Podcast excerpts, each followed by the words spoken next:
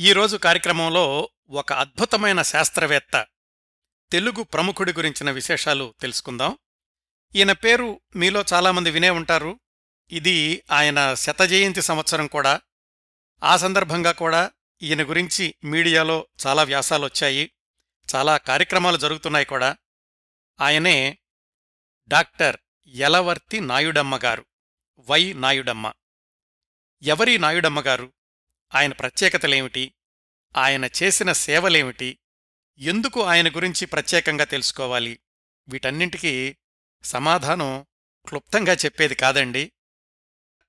నాయుడమ్మ గారు భారతదేశంలోని అనేక శాస్త్ర సాంకేతిక రంగాలకు ప్రధానంగా చర్మ పరిశ్రమ అంటే లెదర్ టెక్నాలజీ అనే ఒక రంగానికి చేసిన సేవల గురించే కాదు ఆయన ప్రత్యేక వ్యక్తిత్వం గురించి మాట్లాడుకోవడానికి మనకి కొన్ని గంటల సెమినార్లు అవసరమండి.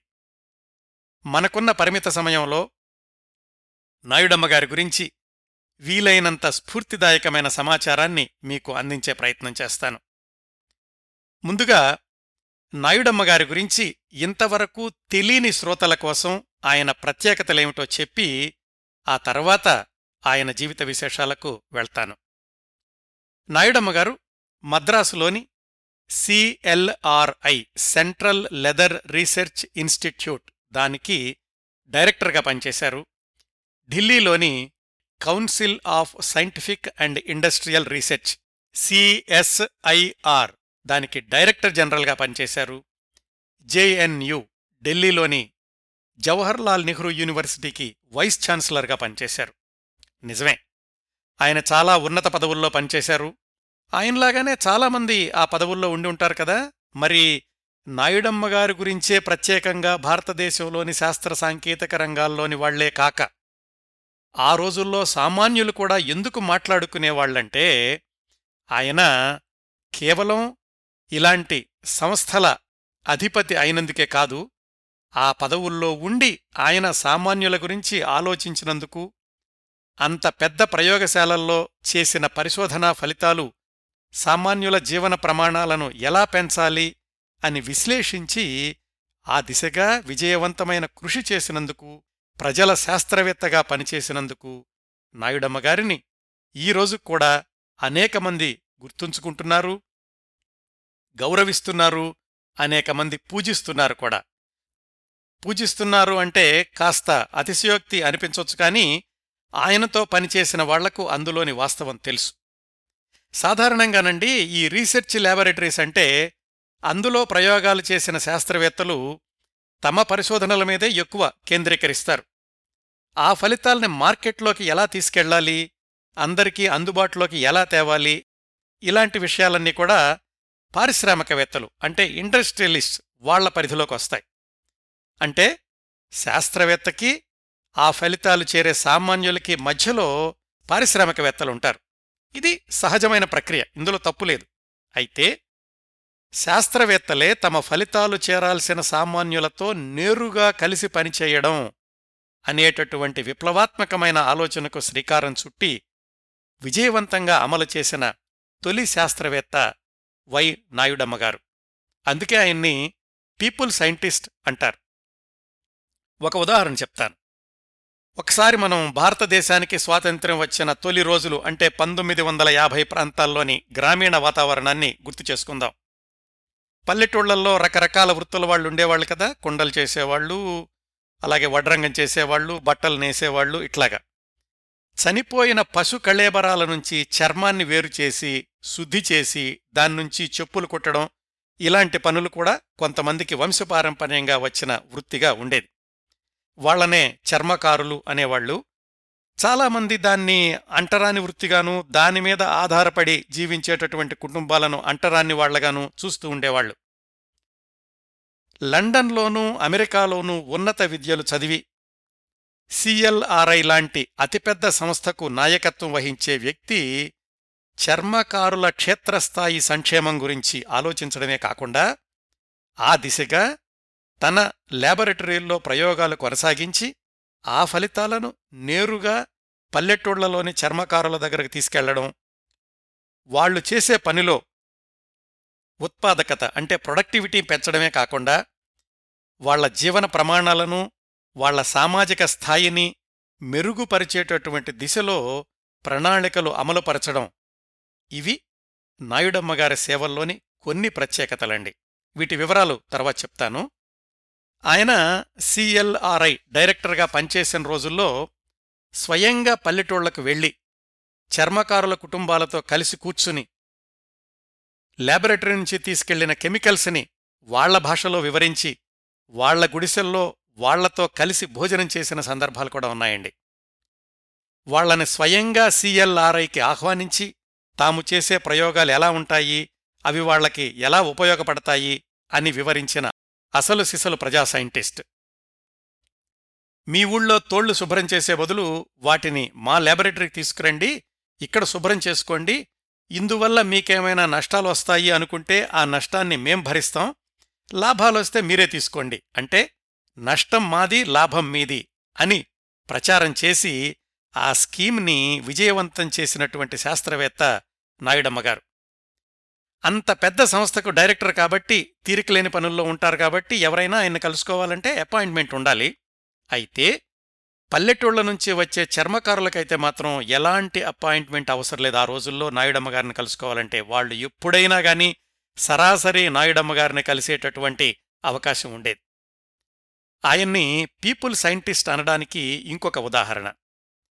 కేవలం పరిశోధనా ఫలితాలను చర్మకారులకు అందివ్వడమే కాకుండా వాళ్ళని చిన్నపాటి పారిశ్రామికవేత్తలుగా మార్చి వాళ్ళతో తోళ్ళ శుభ్ర పరిశ్రమలు అంటే ట్యానరీస్ మొదలుపెట్టించిన ప్రత్యేకత కూడా నాయుడమ్మగారిది ఆయన నేతృత్వంలో ఆయన సలహాతో ట్యానరీస్ ప్రారంభించిన వాళ్ళు కేవలం భారతదేశంలోనే కాదు విదేశాల్లో కూడా ఉండడం గమనార్హం.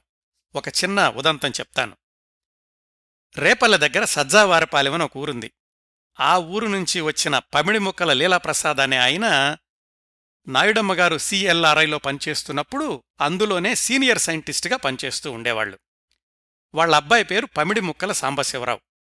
మరి సాధారణంగా లీలాప్రసాద్ గారు లెదర్ రీసెర్చ్ ఇన్స్టిట్యూట్లో పనిచేస్తున్నారు కాబట్టి వాళ్ళ అబ్బాయికి లెదర్ టెక్నాలజీలో బీఎస్సీ ఎంఎస్సీ చెప్పించారు పంతొమ్మిది వందల డెబ్బై ఏడు ప్రాంతాల్లో.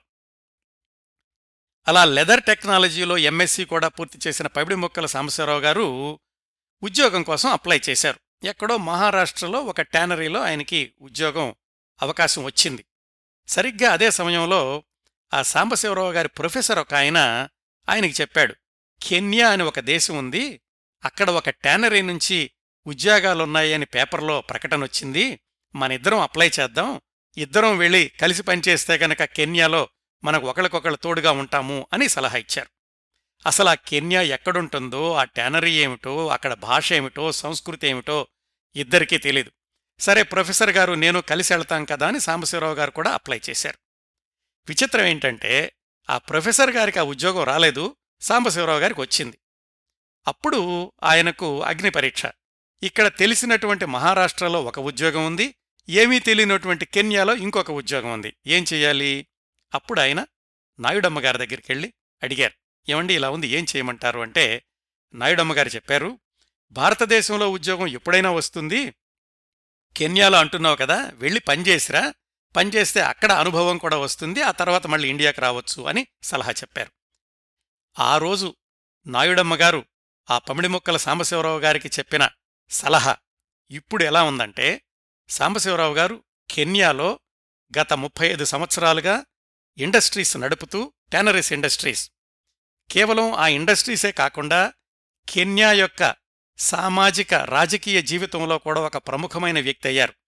అక్కడ వేలాది మంది యువకులకి ఉపాధి కల్పించడమే కాకుండా వాళ్ళ విద్య వైద్య ఆరోగ్య సౌకర్యాలు ఇలాంటి వాటన్నింటిలో కూడా ఆయన కీలకమైన పాత్ర పోషిస్తున్నారు. వీటన్నింటికీ కారణం ఆ రోజు నాయుడమ్మగారు చెప్పిన సలహానే అని సాంబశివరావు గారు ఇప్పటికి కూడా పదే పదే చెబుతూ ఉంటారు. ఇది ఒక ఉదాహరణండి. ఇలాగా కొన్ని వందలు వేల మంది నాయుడమ్మగారి యొక్క సలహా తీసుకుని చిన్న పారిశ్రామికవేత్తల నుంచి పెద్ద పారిశ్రామికవేత్తలుగా ఎదిగిన వాళ్ళు కూడా ఉన్నారు. వాళ్ళు ఆ తరువాతి తరాలు ఆ తరువాతి తరాలు ఇలా లెక్కేసుకుంటే ఆ రోజు నాయుడమ్మగారు వెలిగించినటువంటి దీపపు కాంతులు ఈ రోజుకి లక్షలాది మంది కుటుంబాల్లో వెలుగులు పంచుతున్నాయి అనడానికి మనం ఏమాత్రం సందేహించాల్సిన అవసరం లేదు.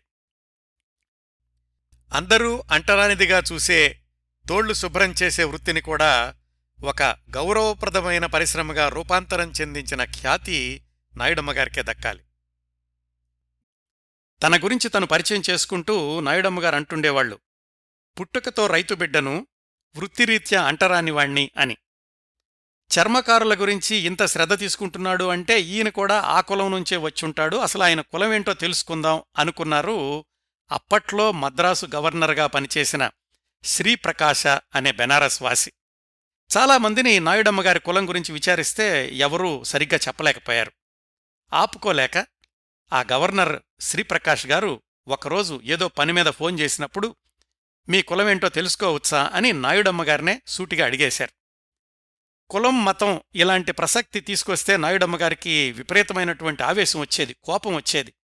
దాన్ని అదుపులో పెట్టుకుంటూ ఆయన గవర్నర్ గారికి ఇచ్చినటువంటి సమాధానం by profession I am untouchable అని ఫోన్ పెట్టేశారు.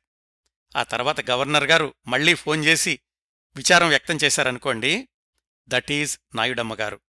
సిఎస్ఐఆర్ జేఎన్యు వీటిల్లో పనిచేసినప్పుడు కూడా అధికారంలో ఉన్నాను అనుకోవడం కంటే తన సేవలతో అట్టడుగు స్థాయి నుంచి ఆరోగ్యకరమైన మార్పులు సంస్థలో ఎలా తీసుకురావాలి అనేది ఆయన ముఖ్యమైనటువంటి లక్ష్యంగా ఉంటుండేది. ఇంకా వివరాల తర్వాత చెప్తాను వీటి గురించి. ఇన్ని పదవులు అధిరోహించారు ఇన్ని సత్ఫలితాలు సాధించారు అంటే అవేమీ తేలిగ్గా సాధ్యపడలేదండి. ప్రతి ప్రయాణంలోనూ ఆటంకాలుంటాయి అవరోధాలుంటాయి. ముఖ్యంగా ప్రభుత్వ రంగ సంస్థల్లో అయితే మరీ రాజకీయాలు ఎంత ఎక్కువగా ఉంటాయో చెప్పాల్సిన అవసరం లేదు. పైగా నాయుడమ్మ గారు సిఎల్ఆర్ఐ డైరెక్టర్గా ఎంపికైనప్పుడు ఆయన వయసు కేవలం ముప్పై నాలుగు సంవత్సరాలు. ప్రధానమంత్రి జవహర్లాల్ నెహ్రూ నాయుడమ్మ గారిని స్వయంగా ఇంటర్వ్యూ చేసి మరీ ఆ పోస్టుకి ఎంపిక చేశారు. అంత చిన్న వయసులో అంత ప్రతిష్టాత్మకమైన పదవిలోకి వచ్చారు అంటే సహజంగానే చాలామందికి మింగుడు పడలేదు అసూయిగా కూడా ఉంది. అలాంటి వాళ్ళని తట్టుకుంటూ అనుకున్నది సాధించే క్రమంలో ఉద్యోగస్తుల్ని ఉత్తేజపరుస్తూ పద్మవ్యూహంలో అభిమన్యుడిలాగా పనిచేస్తున్న సమయంలో వ్యక్తిగత జీవితంలో భార్య అప్పటికే ముగ్గురు పిల్లల తల్లి మూడేళ్ళపాటు బ్రెయిన్ ట్యూమర్తో పోరాడి కన్నుమూయడం జీవితం ఒక అగ్ని పరీక్షగా మారడం. ఇలాంటి ఉన్నత పదవులు ఎప్పుడూ కూడా పూలపాన్పులు కాదండి. చాలాసార్లు ముళ్ళ కిరీటాలు కూడా ఉంటాయి. వాటన్నింటినీ పరిష్కరించుకుంటూ లక్ష్యాన్ని మర్చిపోకుండా ముందుకెళ్ళడం ఇలాంటివే నాయుడమ్మగారి జీవితంలో స్ఫూర్తినిచ్చేటటువంటి ఘట్టాలు. వేణువై వచ్చాను భువనానికి గాలినైపోతాను గగనానికి అని వేటూరుగారన్నట్లు ఎంతోమంది జీవితాల్లో ఎన్నో రంగాల్లో వెలుగులు పంచిన నాయుడమ్మగారు పంతొమ్మిది వందల ఎనభై ఐదులో ఉగ్రవాదుల దాడిలో గాలిలోనే పేలిపోయిన కనిష్క విమాన ప్రమాదంలో అంతర్ధానమవడం శరీరంలోని ఏ అవయవమూ కూడా దొరక్కపోవడం అలాంటి శాస్త్రవేత్తకు దక్కాల్సిన చివరి క్షణం కాదు. ఆయన దుర్మరణం పాలైన కొద్ది రోజులకే మొదటి భార్య మరణానంతరం ఆయన జీవిత భాగస్వామి అయిన డాక్టర్ పవనాబాయి గారు అత్యంత దయనీయంగా ఆత్మహత్య చేసుకోవడం ఆ తర్వాత కొద్ది రోజులకే మనవడు పసివాడు నీళ్ళతొట్టిలో పడి మరణించడం జీవితమనేది వెలుగు నీడల సమ్మేళనం అనడానికి ఇవన్నీ కొన్ని ఉదాహరణలండి. ఇదండి యలవర్తి నాయుడమ్మగారి గురించిన ఉపోద్ఘాత పరిచయం. ఇప్పుడు ఆయన బాల్యం విద్యాభ్యాసం ఉద్యోగ పర్వం వ్యక్తిగత జీవితం ఇవన్నీ కూడా వివరంగా తెలుసుకుందాం. వాటిల్లోకి వెళ్ళబోయే ముందు ఈ కార్యక్రమానికి అవసరమైన సమాచార సేకరణలో సహాయం చేసిన వాళ్ళకి ధన్యవాదాలు తెలియచేయడం నా విద్యుక్త ధర్మం. నాయుడమ్మగారి శతజయంతి సందర్భంగా ఈ కార్యక్రమం చేయమని చాలామంది చాలా రోజుల నుంచి అడుగుతున్నారు. నేను అనుకుంటున్నాను కానీ మన కార్యక్రమానికి అవసరమైనంత సమాచారం ఆయన వ్యక్తిగత జీవిత విశేషాలు సులువుగా అందుబాటులో లేవు. ఈ అన్వేషణలో ఉండగా మిత్రులు ఆత్మీయులు దేవినేని మధుసూదన్ రావు గారు దేవినేని జయశ్రీ గారు నాకు ఒక కాంటాక్ట్ ఇచ్చారు. ఆయనే కాటా చంద్రహాస్ గారు. చంద్రహాస్ గారు పదేళ్ళ క్రిందటే నాయుడమ్మ గారి గురించి చాలా పరిశోధనలు చేసి ప్రజల శాస్త్రవేత్త అనే పుస్తకం ఇంగ్లీష్లోనూ రాశారు తెలుగులోనూ రాశారు.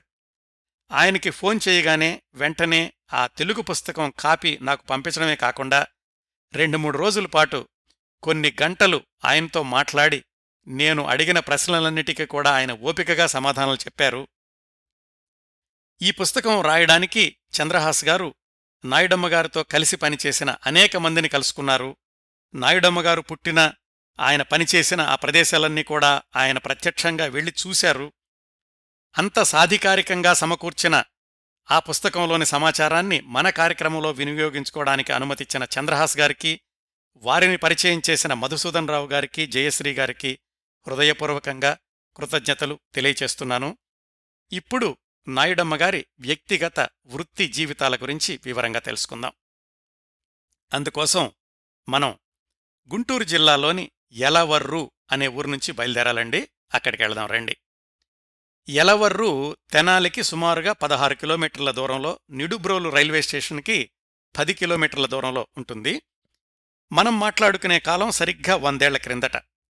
అప్పట్లో ఆ ఊళ్ళో ఉన్న సుమారు రెండు వందల కుటుంబాల్లో అత్యధిక శాతం వ్యవసాయదారులే. వాళ్ళల్లో దిగువ మధ్యతరగతికి చెందిన రైతు యలవర్తి అంజయ్య గారు భార్య రాఘవమ్మ గారు. వాళ్ళకి నలుగురు సంతానం. ముగ్గురు అబ్బాయిలు చివరగా ఒక అమ్మాయి. అందరిలోకి పెద్దవాడే ఈనాటి మన కథానాయకుడు యలవర్తి నాయుడమ్మగారు. ఆయన పుట్టిన తేదీ పంతొమ్మిది వందల ఇరవై రెండు సెప్టెంబర్ పది. నాయుడమ్మ అన్న పేరు కాస్త విలక్షణంగా అనిపిస్తుంది. చాలామంది ఆడపిల్ల పేరు అనుకునే అవకాశం కూడా ఉంది కదా? ఎన్ని దేశాలు తిరిగినా ఎన్ని పదవులు అలంకరించినా నాయుడమ్మగారు ఎప్పుడూ కూడా తన పేరుని కత్తిరించుకోవడమో మార్చుకోవడమో చేయలేదు. పైగా తన పేరు గురించి తనే జోక్స్ వేసుకుంటూ ఉండేవాళ్ళు కూడా. కాలేజీలకు అప్లై చేసినప్పుడు వాళ్ళు లేడీస్ కోటాలో సీట్ ఇవ్వాలనుకోవడం రైలు ప్రయాణాల్లో రిజర్వేషన్లు చేయించుకుంటే లేడీస్ బోగిలో బెర్త్ ఇవ్వడం ఇలాంటివన్నీ జరుగుతూ ఉండేవి ఆయన పేరు చివర్లో అమ్మ అని ఉండడం వల్ల. అన్నింటికంటే తమాషా సంఘటన ఒకటి. నాయుడమ్మగారు మద్రాసులో సిఎల్ఆర్ఐ డైరెక్టర్గా పదవీ స్వీకారం చేసినప్పుడు సి సుబ్రహ్మణ్యం అనే మంత్రి ఉండేవాడు రాష్ట్ర ప్రభుత్వంలో. మర్యాదపూర్వకంగా ఆయన్ని కలుద్దామని ఆయన సెక్రటరీ ద్వారా అపాయింట్మెంట్ తీసుకున్నారు. అప్పటిదాకా సుబ్రహ్మణ్యం గారికి అసలు నాయుడమ్మ గారంటే ఎవరో తెలీదు. నాయుడమ్మగారు మిమ్మల్ని చూడ్డానికి వచ్చారు అని ఆ సెక్రటరీ చెప్పగానే మంత్రిగారు అంటే సుబ్రహ్మణ్యం గారు ఒక పది నిమిషాలు ఆగి లోపలికి పంపించండి అని ఆలోగా ఆయన మొహం గడుక్కుని తలదూకుని అద్దంలో ఒకటి రెండు సార్లు చక్కగా చూసుకుని సిద్ధమయ్యారు. ఎవరో అమ్మాయిని కలుసుకోబోతున్నాను అనుకుని. తీరా లోపలికొచ్చినటువంటి ఆరడుగుల పైగా ఉన్న కోటు సూటు వేసుకున్న నాయుడమ్మగారిని చూసి నిర్ఘాంతపోయాడాయన. ఈ విషయాన్ని స్వయంగా ఆ సుబ్రహ్మణ్యం గారే సిఎల్ఆర్ఐలో జరిగిన ఒక సమావేశంలో చెప్పారు. మళ్ళీ మనం నాయుడమ్మగారి బాల్యానికొస్తే అంజయ్య గారు రాఘవమ్మ గారు పెద్దగా చదువుకోకపోయినా చదవడం వ్రాయడం వచ్చినవాళ్ళు చుట్టుపక్కల గ్రామాల్లో చదువుకుని పైకొచ్చిన వాళ్ళని గమనించిన అంజయ్య గారికి కొడుకు చదువుకుని ఉద్యోగస్తుడైతే చూడాలి అని ఉండేది. వాళ్ళ ఊళ్ళోనే ప్రాథమిక విద్యాభ్యాసం మొదలైంది. ఎడ్లపాటి శ్రీరాములు అనే ఆయన నాయుడమ్మ గారికి తొలి గురువు. అంత చిన్న వయసులోనే ఆ కుర్రాడిలోని చురుకుదనాన్ని ఉత్సాహాన్ని గమనించిన శ్రీరాములు గారు నాయుడమ్మ గారికి క్లాస్ పుస్తకాలతో పాటుగా జనరల్ నాలెడ్జ్ పుస్తకాల్లో నుంచి కూడా విశేషాలు చెప్తూ ఉండేవాడు. ఒకవైపు స్కూలుకి వెళ్తున్నా తండ్రితో కలిసి పొలం వెళ్ళడం మానలేదు. నాయుడమ్మ అంత చిన్న వయసులోనే. పల్లెటూరి మట్టి వాసనను జీవితమంతా నిలుపుకున్నారు కనుకనే జీవితంలో ఎంత పెద్దవాడైనా ఆయన ఆలోచనలు మాత్రం సొంత ఊరి చుట్టూతానే తిరుగుతూ ఉండేవి. ఆయనే అన్నారు ఒకసారి ఓ కుర్రాణ్ణి గ్రామం నుంచి బయటకు తీసుకురావచ్చు కాని అతడి మనసులో ఉన్న గ్రామాన్ని మాత్రం తీసియ్యలేము అని. దానికి చక్కటి ఉదాహరణ నాయుడమ్మగారే ఆయనకి సొంత ఊరి మీద ఎంత ప్రేమ ఉండేదో తర్వాత కొన్ని ఉదంతాలు చెప్తాను. ఐదో తరగతి వరకు ఎల్లవరులోనే చదువుకున్నారు. హైస్కూల్ చదువు కోసం రెండు మైళ్ళ దూరంలో ఉన్న తురుమేళ్ళ అనే ఊరు పంపించారు. పంతొమ్మిది వందల ముప్పై రెండు ప్రాంతాల్లో గ్రామీణ పరిసరాల్లోని రోడ్లు రవాణా సౌకర్యాలు ఎలా ఉంటాయో ఊహించుకోవచ్చు. ఎలవరు నుంచి రోజూ పొద్దున్నే పది పదిహేను మంది కుర్రాళ్ళు పుస్తకాల సంచులు భుజానేసుకుని చేత్తో భోజనం క్యారియర్ పట్టుకుని కాలవగట్టు మీదుగా పొలాల గట్ల మీదుగా పొలానికి అడ్డంబడి నడుచుకుంటూ స్కూల్కెళ్ళేవాళ్ళు వాళ్ళ హెడ్ మాస్టర్ పేరు దక్షిణామూర్తి గారు. ఆయన కూడా నాయుడమ్మగారిలోని చురుకుదనాన్ని గమనించి ప్రత్యేక శ్రద్ధ తీసుకోండి అని టీచర్లకు చెప్తుండేవాళ్ళు అక్కడ హైస్కూల్ చదివయ్యాక గుంటూరు ఏసీ కాలేజీలో ఇంటర్మీడియట్లో చేర్పించారు. నాయుడమ్మగారి హైస్కూలు కాలేజీ తర్వాత యూనివర్సిటీ రోజుల గురించి ఎక్కువ వివరాలు లభ్యం కావటం లేదండి. తర్వాత రోజుల్లో అత్యద్భుతమైన యాజమాన్య విధానాలను రూపొందించిన సమాజంలోని అట్టడుగు వర్గాల వారి గురించి ఆలోచించిన నాయుడమ్మగారిలో అలాంటి లక్షణాలు చదువుకునే రోజుల నుంచే ఉండుండాలి. కానీ ఆ వివరాలు ఎక్కడా దొరక్కపోవడం ఆయన కూడా ఎక్కడా తన విద్యార్థి దశ గురించి ప్రస్తావించుకోకపోవడం ఆయన గురించిన కథనంలో కాస్త లోపంలాగా కనిపిస్తూ ఉంటుంది. గుంటూరులో ఇంటర్మీడియట్ అయ్యాక బెనారస్ హిందూ యూనివర్సిటీలో ఇండస్ట్రియల్ కెమిస్ట్రీలో డిగ్రీ చదివారు. పరిశ్రమలు ఎక్కువగా లేని ఆ రోజుల్లో అంటే పంతొమ్మిది వందల నలభై ప్రాంతాల్లో ఇండస్ట్రియల్ కెమిస్ట్రీ లాంటి అరుదైన సబ్జెక్టులో చేరడం అనేది చెప్పుకోదగ్గ విశేషమే. అయితే అది ఎలా జరిగిందో తెలియదు మనకి. పంతొమ్మిది వందల ఎనభై మూడులో ఆంధ్రప్రదేశ్ ముఖ్యమంత్రి ఎన్టీ రామారావు గారికి రాసిన ఉత్తరంలో కాలేజీలో ఉన్నప్పుడు నేను కూడా ఎర్ర జెండాలు మోశాను అని రాశారట. బహుశా మరి కాలేజీ రోజుల్లో ఉద్యమాల్లో పాల్గొని ఉండడం కూడా తర్వాత రోజుల్లో ఆయనలోని నాయకత్వ లక్షణాలకు కారణం అయ్యుండొచ్చు. పంతొమ్మిది వందల నలభై రెండుకి అంటే ఇరవై ఏళ్ళ వయసులో బెనారస్ హిందూ యూనివర్సిటీ నుంచి డిగ్రీ తీసుకుని బయటకొచ్చారు. ఆయన చదివిందేమో ఎవరికి అర్థం కాని డిగ్రీ ఎక్కడా ఉద్యోగం దొరకలేదు. ఎప్పుడూ పొలం పనుల్లో మునిగుండేటటువంటి తండ్రికి కొడుకు నిరుద్యోగిగా ఊళ్ళోనే ఉండిపోవడం నచ్చలేదు. అన్నాళ్ళు చదివించి వ్యవసాయంలో పెట్టలేడు. స్వాతంత్రోద్యమం ముమ్మరంగా సాగుతున్నటువంటి రోజులవి. లాయర్లకు బాగా గిరాకీ ఉండేది. సంఘంలో కూడా లాయర్ అంటే మంచి గౌరవం ఉండేది. అంజయ్య గారి దగ్గర బంధువు ఎడ్లపాటి వెంకట్రావు అనే ఆయన అప్పటికే మద్రాసులో లా చదువుతున్నారు. ఈయన నాయుడమ్మ గారి కంటే మూడు నాలుగు సంవత్సరాలు పెద్ద ఆయన. ఈ ఎడ్లపాటి వెంకట్రావు గారే తర్వాత రోజుల్లో రాష్ట్ర మంత్రిగా కూడా పనిచేశారు. సరే కొడుకు చదివినటువంటి ఈ చదువుకి ఉద్యోగం ఎలాగూ రావడం లేదు. లా చదివితేనైనా ఏదైనా ఉద్యోగం చేసుకుంటాడు అని నాయుడమ్మగారిని లా చదవమని మద్రాసు పంపించారు తండ్రి అంజయ్య గారు. మా వాణ్ణి కాస్త కనిపెట్టుకుని చూస్తూ ఉండు అని ఎడ్లపాటి వెంకట్రావు గారికి చెప్పారు. ఆ వెంకట్రావు గారు లా కాలేజీలో హాస్టల్లో ఉండి చదువుకునేవాళ్ళు హాస్టల్లో ఉంటే ఖర్చు ఎక్కువ అవుతుంది అని ఏదో మారుమూల లాడ్జిలో ఒక చిన్న రూమ్ తీసుకుని అందులో ఉంటూ కాలేజీకి వెళ్ళడం మొదలుపెట్టారు ఇరవై సంవత్సరాల నాయుడమ్మ. కేవలం రెండు మూడు వారాలు మాత్రమే ఆయన కాలేజీకి వెళ్ళారు అప్పటికే తెలిసిపోయింది. ఆ చదువు తనకు సరిపడదు అని. ఆ రోజుల్లోనే మద్రాసులో లెదర్ టెక్నాలజీ ఇన్స్టిట్యూట్ అని ఒక చిన్న సంస్థ ఉండేది.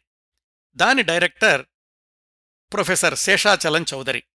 ఎవరో బంధువులింటికెళ్ళినప్పుడు నాయుడమ్మ గారికి ఈ శేషాచలం చౌదరి గారితో పరిచయం ఏర్పడింది. మాటల మధ్యలో తెలిసింది ఇలా నాయుడమ్మ బీఎస్సీ ఇండస్ట్రియల్ కెమిస్ట్రీ చదివారు అని. ఆయనప్పుడు ఆ శేషాచలం గారికి లా చదువుతున్నాను అని చెప్పకుండా ఉద్యోగం కోసం వెతుకుతున్నాను అని చెప్పారు. కుర్రాడిలోని చురుకుదనం హుందాతనం నచ్చాయి అశేషాచలం గారికి. మా ఇన్స్టిట్యూట్లో పెద్ద ఉద్యోగం అయితే ఏమీ లేదబ్బాయ్. కాకపోతే నువ్వు చేస్తాను అంటే కెమిస్ట్రీ డిపార్ట్మెంట్లో డిమాన్స్ట్రేటర్ ఉద్యోగం ఉంది అదైతే ఇవ్వగలను అన్నారాయన ఎట్లాగొట్లా లా మానేయాలి ఎంత చిన్నదైనా సరే ఉద్యోగంలో చేరాలి అనుకుంటున్న నాయుడమ్మగారు వెంటనే ఒప్పేసుకున్నారు. పంతొమ్మిది వందల నలభై మూడు జూన్ పదిహేడున లెదర్ టెక్నాలజీ ఇన్స్టిట్యూట్లో నెలకు పదిహేడు రూపాయల జీతానికి డిమాన్స్ట్రేటర్గా మొట్టమొదటి ఉద్యోగాన్ని మద్రాసులో ప్రారంభించారు వై నాయుడమ్మగారు ఆ తర్వాత జీవితాంతం మద్రాసు మహానగరమే తన కార్యక్షేత్రం అవుతుందని ఆయన ఊహించలేదు కాని జరిగిందదే. అయితే ఈయనకు గార్డియన్గా ఉన్నారు కదా ఎడ్లపాటి వెంకట్రావు గారు ఆయనకి విషయం తెలిసింది ఈ కుర్రాడు కాలేజీ మనిషి ఉద్యోగంలో చేరాడు అని. ఆయన కేకలేశారు నాయుడమ్మగారిని మీ నానేమో లా చదువుకోమని పంపిస్తే ఇలా చేస్తావా అని. నాయుడమ్మగారు మనసులో మాట చెప్పి ఆయన్ని ఒప్పించగలిగారు. వీళ్ళిద్దరూ కలిసి ఎలవర్రు ఎళ్ళి అంజయ్య గారిని ఒప్పించారు.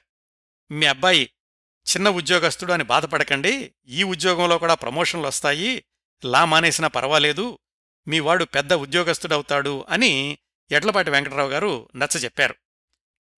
మొదట్లో బాధపడినప్పటికీ వాస్తవాన్ని అంగీకరించక తప్పలేదు తండ్రి అంజయ్య గారు. అయితే ఆ ఎడ్లపాటి వెంకట్రావు గారు చెప్పిన మాటే నిజమై నాయుడమ్మగారు చేపట్టిన ఉన్నత పదవులన్నింటినీ కూడా చూసి ఆనందించే అవకాశం కలిగింది అంజయ్య గారికి ఆ తర్వాత దశాబ్దాల్లో. అలా పదిహేడు రూపాయల జీతానికి లెదర్ టెక్నాలజీ సంస్థలో చేరిన నాయుడమ్మ గారి లక్ష్యం డిమానిస్ట్రేటర్గా ఉద్యోగంలోనే స్థిరపడిపోవడం కాదు. ఎదగడం ఎదగడం ఎదగడం నిరంతర చలనం. నాయుడమ్మగారిలోని చొరవ చురుకుదనం ఎవరినైనా గాని ఇట్టే ఆకట్టుకోవడం ఎక్కడికైనా చొచ్చుకెళ్ళే మనస్తత్వం ఇవన్నీ గమనించినటువంటి శేషాచలం గారు ఆయన్ని కేవలం క్లాసు రూముకే పరిమితం చేయకుండా రకరకాల పనులు అప్పజెప్తూ ఉండేవాళ్ళు అందులో ఒకటి లెదర్ టెక్నాలజీ సంస్థకు ఏ ప్రభుత్వ శాఖలో పని కావాలన్నా కాని దానికి నాయుడమ్మగారినే పంపిస్తుండేవాళ్ళు ఎంత క్లిష్టమైన పనైనా కాని ఏ అధికారితో మాట్లాడాలన్నా చిటికలో పూర్తి చేసుకొచ్చేవాడు నాయుడమ్మగారు అంత చిన్న వయసులోనే. బెనారస్లో చదివి ఉండడం వల్ల ఇంగ్లీషు భాష మీద కూడా మంచి పట్టు దొరికింది. తొందరలోనే గవర్నమెంట్ ఆఫీసర్లందరికీ మంచి మిత్రుడయ్యాడు నాయుడమ్మగారు. ఆ క్రమంలో ఆయన గమనించిందేమిటంటే ఉన్నత పదవి అనేది చాలా శక్తివంతమైంది. అలాంటి పదవిలో ఉంటే చాలా సాధించవచ్చు అని. ఎప్పటికైనా గాని అలాంటి పదవిలోకి వెళ్ళడమే లక్ష్యంగా పెట్టుకున్నారు నాయుడమ్మగారు. మద్రాసులోని తోళ్ళ పరిశ్రమ యజమానులతో కూడా సత్సంబంధాలు పెంపొందించుకున్నారు ఆ రోజుల్లోనే. రోజురోజుకి నాయుడమ్మగారి మీద నమ్మకం పెరగసాగింది డైరెక్టర్ శేషాచలం గారికి. ఇంకో విషయం చెప్తానండి. ఏ సంస్థలోనైనా పనిచేసే ఉద్యోగుల్ని వంద శాతం నూట యాభై శాతం రెండు వందల శాతం అని వర్గీకరించవచ్చు. వంద శాతం ఉద్యోగి అంటే అప్పగించిన పనిని సమర్థవంతంగా పూర్తి చేసేవాడు. నూట యాభై శాతం ఉద్యోగి అంటే ఇచ్చిన పనిని మించి చొరవ తీసుకుని సంస్థకు పనికొచ్చే అదనపు పనిచేయడం అంటే అంచనాలను మించడం అన్నమాట. రెండు వందల శాతం ఉద్యోగి అంటే ఎప్పుడూ నిరంతరం అంచనాలను మించి పనిచేయడం నాయుడమ్మగారు ఆ చిన్న ఉద్యోగంలో చేరిన మొదట్నుంచే రెండు వందల శాతం ఉద్యోగి. యాజమాన్యం అంచనాలను మించడం అనేది నాయుడమ్మగారి వ్యవహార శైలిలో ఒక భాగమైపోయింది. అదే ప్రవర్తన చివరంట నిలబెట్టుకోవడమే నాయుడమ్మగారి ఉన్నతికి కారణమైంది.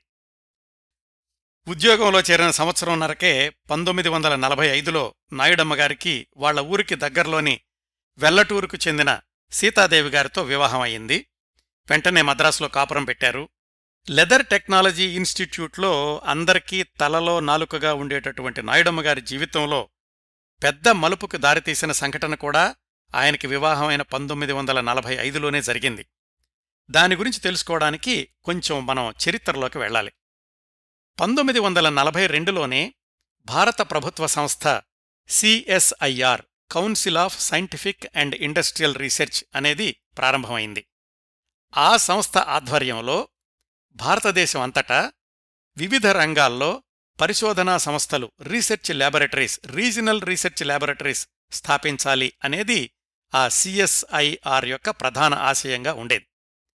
అందులో భాగంగా మద్రాసులో CLRI central leather research institute స్థాపించాలి అనే ప్రతిపాదన వచ్చింది. సహజంగానే లెదర్ రీసెర్చ్ ఇన్స్టిట్యూట్ అంటే అప్పటికే ఉన్నటువంటి లెదర్ టెక్నాలజీ ఇన్స్టిట్యూట్ నుంచి మొదలుపెట్టాలి. ఆ కొత్త సంస్థ భారీ ఎత్తున ప్రారంభమవుతుంది కాబట్టి దానిలో పనిచేసేవాళ్ళకి విదేశాల్లో శిక్షణ ఇప్పించాలి అని అధికారులు నిర్ణయించుకున్నారు. ఆ క్రమంలో నాయుడమ్మ గారిని లండన్లోని శిక్షణ కోసం ఒక సంవత్సరం పాటు పంపించాలి అని శేషాచలం గారు నిర్ణయించుకున్నారు.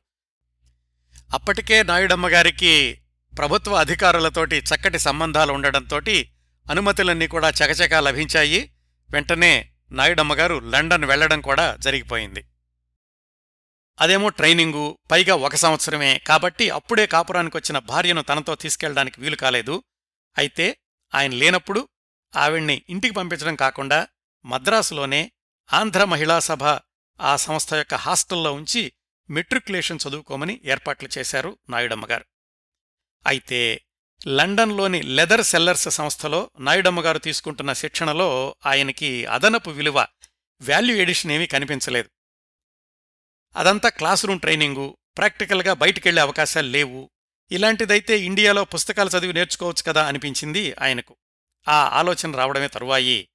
లెదర్ టెక్నాలజీలో మంచి శిక్షణ ఇచ్చే సంస్థలు లేదా విశ్వవిద్యాలయాలు ఏమున్నాయా అని ఆయన వెదగడం మొదలుపెట్టారు.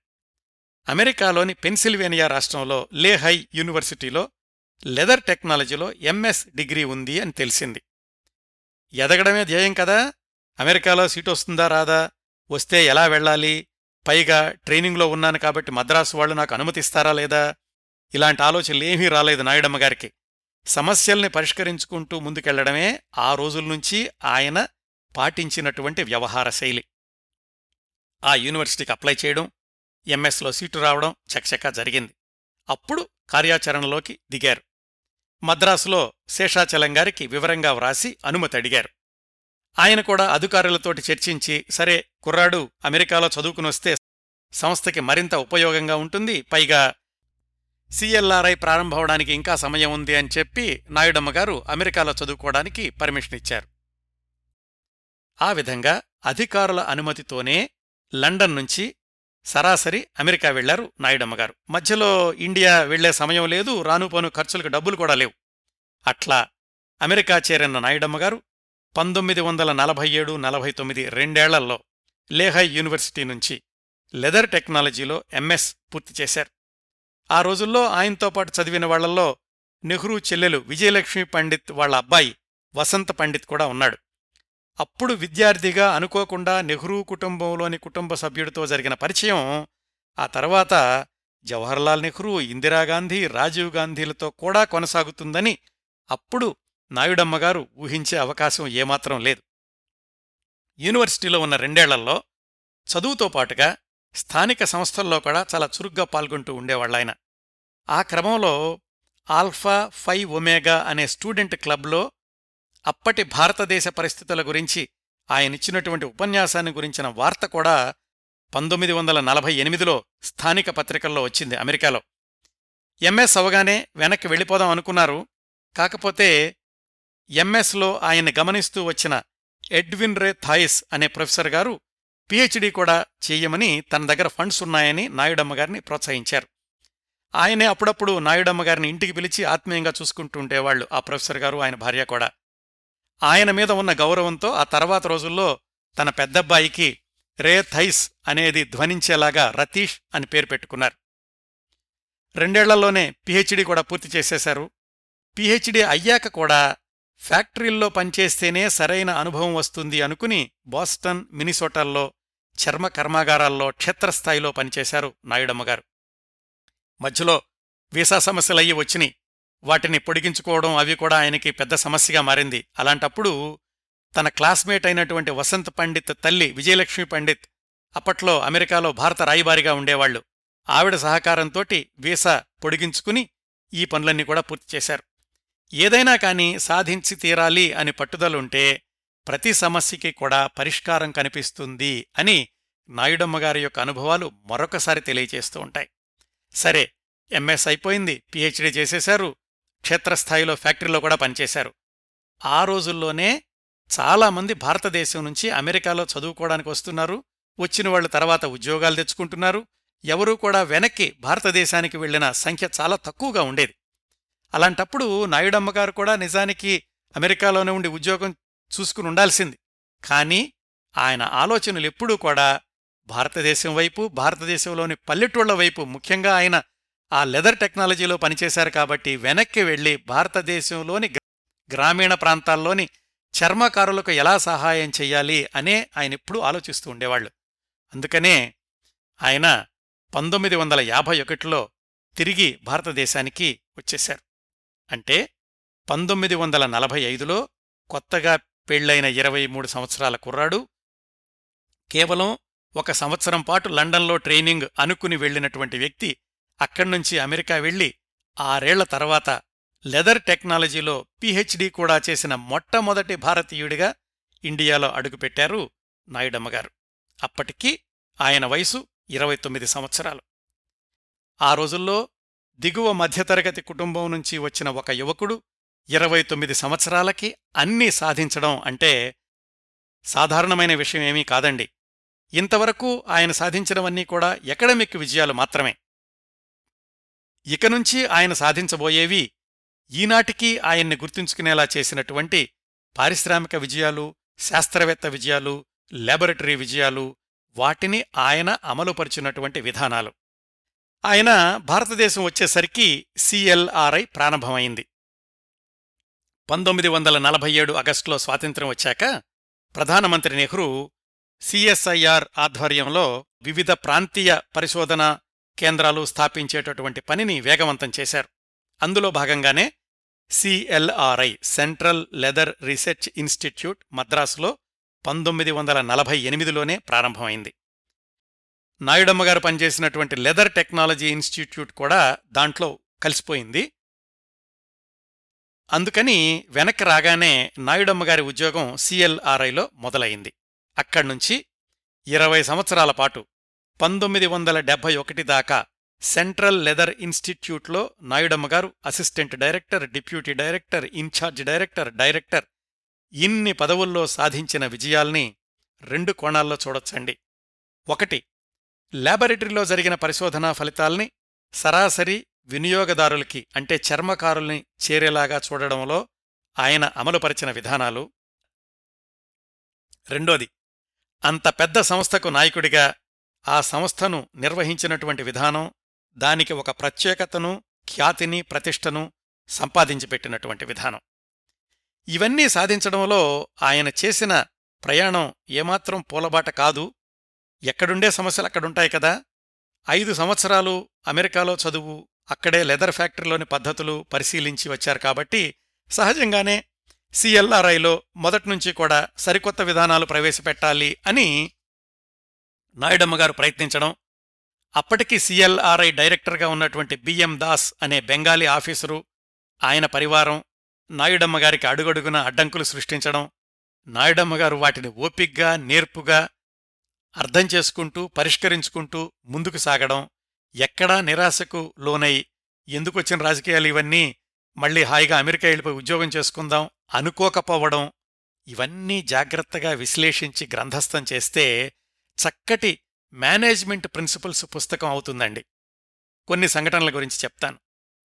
సిఎల్ఆర్ఐ పంతొమ్మిది వందల నలభై ఎనిమిదిలో లాంఛనంగా మొదలైంది. శాశ్వత భవనాలకు శంకుస్థాపన కూడా అప్పుడే చేశారు. పంతొమ్మిది వందల యాభై రెండు చివరికి రెండు బిల్డింగులు నిర్మాణం కూడా పూర్తయింది. పంతొమ్మిది వందల యాభై మూడు మొదట్లో ఆ బిల్డింగుల్ని ఆనాటి పరిశ్రమల శాఖ మంత్రి టిటి కృష్ణమాచారి గారితో ఇనాగరేట్ చేద్దాం అనుకున్నారు. అప్పటికే నాయుడమ్మ గారు అమెరికా నుంచి తిరిగొచ్చి సంవత్సరం దాటుతోంది. ఆయన మేనేజ్మెంట్ శైలిలో ఇంకొక కోణం ఏమిటంటే చేపట్టిన ఏ పనినైనా కానీ అదేదో కేవలం ఉద్యోగ ధర్మం అనుకోకుండా ప్రతి పనిని స్వంత పనిగా భావించడం. దాన్నే మేనేజ్మెంట్ టెర్మినాలజీలో టేకింగ్ ఓనర్షిప్ అంటారండి. ఒక ఉదాహరణ చూద్దాం. ఆ క్యాంపస్ ప్రారంభోత్సవానికి ఇంకొక వారం పది రోజుల సమయం ఉంది అనగా జరిగిన సంఘటన. కేంద్ర మంత్రి ఇంకా చాలామంది ప్రముఖులను ఆహ్వానించారు. నాయుడమ్మ గారు క్యాంపస్ అంతా తిరుగుతూ ఏర్పాట్లని పర్యవేక్షిస్తున్నారు. అప్పటికి క్యాంపస్ ఎలా ఉండేదంటే నిర్మాణం పూర్తయిన రెండు బిల్డింగులు తప్ప మిగతా క్యాంపస్ అంతా రాళ్ళు రప్పలు పిచ్చి మొక్కలు బంజరు భూమిలాగా ఉండేది. ఎక్కడా పచ్చదనం లేదు జీవం లేదు. ఈ స్థితిలో ఆవరణను చూస్తే పెద్దవాళ్ళకు సిఎల్ఆర్ఐ మీద ఎలాంటి భావం కలుగుతుంది అని ఆలోచించి నాయుడమ్మగారు చకచక కార్యరంగంలోకి దూకారు. ఏం చేశారు? మద్రాసులో ఎక్కడెక్కడ పచ్చిక బయళ్ళు అంటే ఈ లాన్లు ఉన్నాయో తెలుసుకుని ఆయా యజమానుల దగ్గరికి తనే వెళ్ళి మాట్లాడి కాస్త కాస్త పచ్చిక తెప్పించి సిఎల్ఐ ఆవరణలో వీలైనంత భాగాన్ని పచ్చటి తివాచీగా మార్చేశారు. దాంతోపాటు ఎదిగిన మొక్కలను కూడా వివిధ ప్రదేశాల నుంచి కొనుగోలు చేసి కుక్కటవేళ్ళతో పెళ్ళగించి తీసుకొచ్చి ఆవరణలో నాటించారు. రెండు మూడు నీటి చలములుంటే వాటి చుట్టూతా కూడా ఈ మొక్కల్ని పెట్టించి వాటిని అందమైన సరస్సుల్లాగా తీర్చిదిద్దారు. బిల్డింగ్స్ ప్రారంభోత్సవం రోజు రానే వచ్చింది. వచ్చిన అతిథులు ఆ క్యాంపస్ అంతా చూసి ఆశ్చర్యపోయారు. ఇంత పచ్చని పచ్చిక ఇన్ని చెట్లు ఎంత అద్భుతంగా ఉందో అని పొగిడారు. అదంతా నాయుడమ్మగారు చివరి వారం పది రోజుల్లో చేసిన మ్యాజిక్ అని చాలామందికి తెలియదు కార్యక్రమం బ్రహ్మాండంగా జరిగింది. సిఎల్ఆర్ఐకి తొలి రోజుల్లోనే మంచి గుర్తింపు వచ్చింది. ఇంతవరకు బానే ఉంది. ఆ తర్వాత మొదలైంది అసలు సమస్య. డైరెక్టర్ దాస్ గారికి మొదట్నుంచి కూడా నాయుడమ్మగారు అంటే కాస్త అసూయగా ఉండేది. కుర్రాడు ముప్పై ఏళ్ళకే డిప్యూటీ డైరెక్టర్ అయిపోయాడు అని ఒకటి అలాగే ఆ సిఎల్ఆర్ఐని తన సొంత ఊరైనటువంటి కలకత్తాలో పెట్టిద్దామంటే కుదరలేదు. ఇలా రకరకాల కారణాలు. క్యాంపస్ ఇనాగ్రేషన్ అయిపోయాక నాయుడమ్మగారు పచ్చికకి చెట్లకి అయిన ఖర్చు అదంతా కూడా బిల్లులు సబ్మిట్ చేశారు. గోవిందాచారి అనే అడ్మిన్ ఆఫీసరు అప్పటికే డైరెక్టర్ దాసు గారికి నూరిపోశాడు అసలు ఈ పనంతా మీ అనుమతి లేకుండా చేశాడా కుర్రాడు? ముందు మీ దగ్గర అనుమతి తీసుకుని ఉండాల్సింది ఈ బిల్లులు ఎప్రూవ్ చేయకండి ఈ కుర్రాడికి గుణపాఠం నేర్పాలి లేకపోతే మిమ్మల్ని మించిపోతాడు అని. దాసుగారు కూడా నాయుడమ్మ గారి ఎదుగుదలను అడ్డుకోవాలి అని నిశ్చయించుకుని నా ముందస్తు అనుమతి లేకుండా ఇవన్నీ చేశావబ్బాయ్ ఈ బిల్లులు నేను ఎప్రూవ్ చేయడం లేదు అన్నాడు. అప్పుడేం చేయాలి? నాయుడమ్మ గారు డైరెక్టర్తో ఢీకొనడానికి సిద్ధమయ్యారు. నాయుడమ్మ గారు ఎంత వాదించినా ఆ డైరెక్టరు ఇది ఎప్రూవ్ చెయ్యను అని భీష్మించు కూర్చున్నాడు. సరే అయితే ఆ ఖర్చంతా నేనే పెట్టుకుంటాను సిఎల్ఆర్ఐకి నేనే చందా ఇచ్చాననుకుంటాను అని ఆవేశంతోటి బయటకొచ్చేసిన నాయుడమ్మగారు ఇంటికి కబురు చేసి వాళ్ళ నాన్నగారి దగ్గర నుంచి డబ్బులు తెప్పించి ఆ బిల్లులు మొత్తం నాలుగు వందల రూపాయలు చెల్లించేశారు. ఇదండి ప్రారంభంలోనే నాయుడమ్మగారికి ఎదురైన ఒక చేదు అనుభవం. తర్వాత రోజుల్లో ఆయన డైరెక్టర్ అయ్యాక సిఎల్ఆర్ఐ క్యాంపస్లో ల్యాబొరేటరీ లోపల ఎంత నాణ్యతగల పరిశోధనలు జరిగేవో బయట క్యాంపస్ కూడా అంత అందంగా ఉండేలాగా శ్రద్ధ తీసుకున్నారు నాయుడమ్మగారు సిఎల్ఆర్ఐలోని పరిశోధనా ఫలితాల వల్లనే కాకుండా క్యాంపస్ అందాల్ని చూడడానికి కూడా చాలామంది సందర్శకులు వస్తూ ఉండేవాళ్ళట ఒకట్రెండు ఎన్టీఆర్ గారి సినిమా పాటల షూటింగ్ కూడా గార్డెన్స్లో జరిగింది. అయితే క్యాంపస్లో ఇతర కార్యక్రమాలకు ఆటంకంగా ఉంటుంది అని తర్వాత తర్వాత షూటింగ్స్కి ఇవ్వడం ఆపేశారు. డైరెక్టర్ దాస్ గారు ఉన్నన్ని రోజులు సిఎల్ఆర్ఐలో నాయుడమ్మ గారు చేస్తున్నటువంటి కృషి రెండడుగులు ముందుకి మూడడుగులు వెనక్కి అన్నట్లుగా ఉండేది. అలాంటి రోజుల్లో కూడా ఆయన సమయాన్ని వృధా చేయడం ఇష్టం లేక మద్రాస్ యూనివర్సిటీలో లెదర్ టెక్నాలజీలో పాఠాలు చెప్పేవాళ్ళు లాబొరేటరీలో పరిశోధన చేసే శాస్త్రవేత్తే సూటిగా పాఠాలు చెప్పడం అనేది విద్యార్థులకు చాలా ఉపయోగకరంగా ఉండేది. ఆ తర్వాత నాయుడమ్మ గారిని మద్రాస్ యూనివర్సిటీ లెదర్ టెక్నాలజీ డిపార్ట్మెంట్లో ఆనరరీ ప్రొఫెసర్గా కూడా నియమించారు. పంతొమ్మిది వందల యాభై ఐదులో ఆ డైరెక్టర్ దాస్ గారి పదవీ సమయం ముగియడంతోటి నాయుడమ్మ గారిని ఇన్ఛార్జి డైరెక్టర్గా నియమించారు. టెంపరీనేనండి. అప్పటికే ఆయన వయసు కేవలం ముప్పై నాలుగు సంవత్సరాలు. అక్కడ్నుంచి ఆయన సాధించినవన్నీ కూడా అద్భుతమైనటువంటి ఫలితాలే.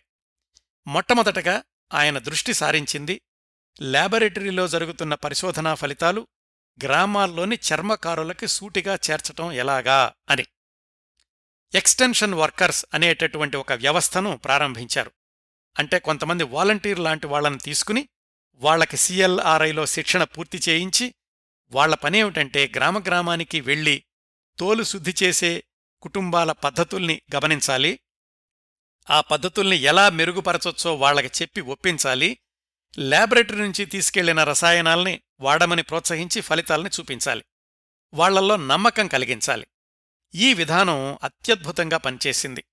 చర్మకారులు ఈ రసాయనాలు ఉపయోగించడం వల్ల తోలు చదును చేయడంలో దుర్వాసన తగ్గింది ఖర్చులు తగ్గాయి ఆదాయం పెరిగింది. చర్మకారులకి ఈ సిఎల్ఆర్ఐ అంటే ఒక ఆకర్షణ గౌరవం కూడా పెరిగాయి. నాయుడమ్మగారు అమలు చేస్తున్న ఇలాంటి ప్రణాళికలన్నీ విజయవంతం అవుతున్నాయి అన్న సమాచారం కేంద్ర సంస్థ సిఎస్ఆర్ఐలోని అధికారులకు చేరింది. అప్పటికింకా నాయుడమ్మగారు కేవలం తాత్కాలిక డైరెక్టర్ మాత్రమే. ఆయన సామర్థ్యం మీద నమ్మకం కలిగాక ప్రధానమంత్రి జవహర్లాల్ నెహ్రూ గారు ప్రత్యేకంగా నాయుడమ్మగారిని ఢిల్లీ పిలిపించి తనే ఇంటర్వ్యూ చేసి మరీ ఆయన్ని డైరెక్టర్ పదవికి ఎంపిక చేశారు. అప్పటికీ నాయుడమ్మగారి వయసు ముప్పై ఐదు సంవత్సరాలు. ఆ వయసులో అంత పెద్ద సిఎల్ఆర్ఐకి డైరెక్టర్ అవడం అనేది చాలా అరుదైన విషయం. ఆయన తర్వాత కూడా ఎవరూ అంత చిన్న వయసులో సిఎల్ఆర్ఐకి డైరెక్టర్ అయిన సందర్భాలు లేవు అంటారు. ఆయన డైరెక్టర్ అయిన కొత్తలోనే పంతొమ్మిది వందల యాభై ఎనిమిదిలో ప్రధానమంత్రి నెహ్రూ సిఎల్ఆర్ఐని సందర్శించినప్పుడు ఆయనకు తోలుతో చేసిన గులాబీ పువ్వుని బహూకరించారు నాయుడమ్మగారు. అచ్చం మామూలు గులాబీలాగా సువాసనలు వెదజల్లుతున్న ఆ తోలు కృత్రిమ గులాబీని చూసి నెహ్రూగారు ఆశ్చర్యపోయారు. ఆ పర్యటనలో ఆయన కూర్చోడానికి కూడా తోలు పరచినటువంటి బెంచీని ఉపయోగించారు. సిఎల్ఆర్ఐ లెదర్కి సంబంధించిన పరిశోధన కాబట్టి సంస్థలో ఉపయోగించే వస్తువుల్లో కూడా ఎక్కడ వీలైతే అక్కడ తోలుతో చేసిన వస్తువుల్నే వాడడం అనేది నాయుడమ్మగారు ప్రవేశపెట్టిన మరొక వినూత్న ప్రయోగం. ఇలా నాయుడమ్మగారు డైరెక్టర్ అయిన మూడేళ్ళకే సిఎల్ఆర్ఐ ప్రపంచంలోనే ప్రత్యేకమైన ల్యాబొరేటరీగా పేరు తెచ్చుకుంది. అటు జాతీయ అంతర్జాతీయ శాస్త్రవేత్తల్లోనూ ఇటు పల్లెపల్లెలోని చర్మకారుల్లో కూడా. అంతా బావుంది. నాయుడమ్మగారు అనుకున్న పథకాలన్నింటినీ సమర్థవంతంగా అమలు చేయగలుగుతున్నారు అనుకుంటున్న రోజుల్లోనే పంతొమ్మిది వందల అరవైలో ఆయన ముప్పై ఎనిమిది సంవత్సరాల వయసులో వ్యక్తిగతంగా పెద్ద విషాదాన్ని ఎదుర్కోవాల్సొచ్చింది. అదేమిటంటే భార్య సీతాదేవి గారికి బ్రెయిన్ ట్యూమర్ అని నిర్ధారణ కావడం. అప్పటికీ ఆయనకు ముగ్గురు సంతానం ఇద్దరు అబ్బాయిలు మధ్యలో ఒక అమ్మాయి. అందరూ కూడా పది సంవత్సరాలలోపు చిన్నపిల్లలే. నాయుడమ్మగారికి పెద్ద అగ్ని పరీక్ష.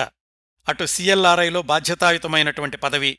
ఇటు ఇంట్లో భార్యను పిల్లల్ని కూడా చూసుకోవాల్సిన పరిస్థితి. పెద్దబ్బాయి రతీష్ని హైదరాబాదులో బోర్డింగ్ స్కూల్లో చేర్పించారు. మిగతా ఇద్దరు కూడా ఇంకా చిన్నపిల్లలు. ఆంధ్ర మహిళా సభ వాళ్ళను అభ్యర్థించి రోజు ఇంటికి ఒక డాక్టర్ వచ్చేలాగా ఏర్పాటు చేసుకున్నారు. ఆ డాక్టర్ గారి పేరు డాక్టర్ పవనాబాయి. ఆమె అప్పట్లో ఎంజీఆర్ గారి భార్య విఎన్ జానకి గారికి కూడా వ్యక్తిగత వైద్యురాలు. ఆ డాక్టర్ పవనాబాయి గారు రోజూ నాయుడమ్మ గారింటికెళ్ళి సీతాదేవి గారికి అవసరమైన వైద్య సౌకర్యాలు చూస్తుండేవాళ్ళు దాదాపు రోజంతా కూడా నాయుడమ్మ గారింట్లోనే ఉంటూ ఉండేవాళ్ళు రోజూ వెళుతూ ఉండడంతోటి డాక్టర్ పవనాబాయి వాళ్ళింట్లో కుటుంబ సభ్యురాల్లాగా కలిసిపోయారు. సీతాదేవి గారి బ్రెయిన్ ట్యూమర్ పోరాటం మూడు సంవత్సరాలు నడిచింది. పంతొమ్మిది వందల అరవై మూడులో ఆమె మరణించారు. అప్పటికి నాయుడమ్మ గారి వయసు నలభై ఒక్క సంవత్సరాలు. ముగ్గురు చిన్నపిల్లల బాధ్యత పూర్తిగా ఆయన మీద పడింది. ఆ మూడేళ్ళల్లోనూ దగ్గరైనటువంటి డాక్టర్ పవనాబాయి గారు నాయుడమ్మ గారి జీవితంలోకి ప్రవేశించి పిల్లల బాధ్యత తీసుకోవాలి అనుకున్నారు. అప్పటికీ ఆమె వయసు ముప్పై రెండు సంవత్సరాలు. అవివాహిత. వివాహం అయ్యాక మళ్ళీ సంతానం వద్దు అనే షరతుని ఆమె నాయుడమ్మ గారికి చెప్పి అలాగైతే వివాహం చేసుకోవడానికి నాకేం అభ్యంతరం లేదు అన్నారు. అట్లా పంతొమ్మిది వందల అరవై నాలుగులో నాయుడమ్మ గారు పవనాబాయి గారు వివాహం చేసుకున్నారు. ఆ రోజు నుంచి ముగ్గురు పిల్లల బాధ్యతను పూర్తిగా ఆమె తీసుకోవడమే కాకుండా చిట్ట చివరి వరకు నాయుడమ్మ గారికి తోడు నీడగా ఉన్నారు. వాళ్ళిద్దరి మధ్యన ఎంత గాఢమైన అనుబంధం ఉండేదంటే పంతొమ్మిది వందల ఎనభై ఐదులో నాయుడమ్మగారు విమాన ప్రమాదంలో చనిపోయారో అని తెలిసి అత్యంత బాధాకరమైన భయంకరమైన పరిస్థితుల్లో ఆత్మహత్య చేసుకున్నారు డాక్టర్ పవనాబాయి గారు. వివరాల చివరలో చెప్తాను. ముగ్గురు పిల్లల్ని కన్నపిల్లల్లాగా చూసుకోవడమే కాకుండా అమ్మాయి శాంతికి తన మేనల్లుడినిచ్చి వివాహం చేశారు తర్వాత రోజుల్లో.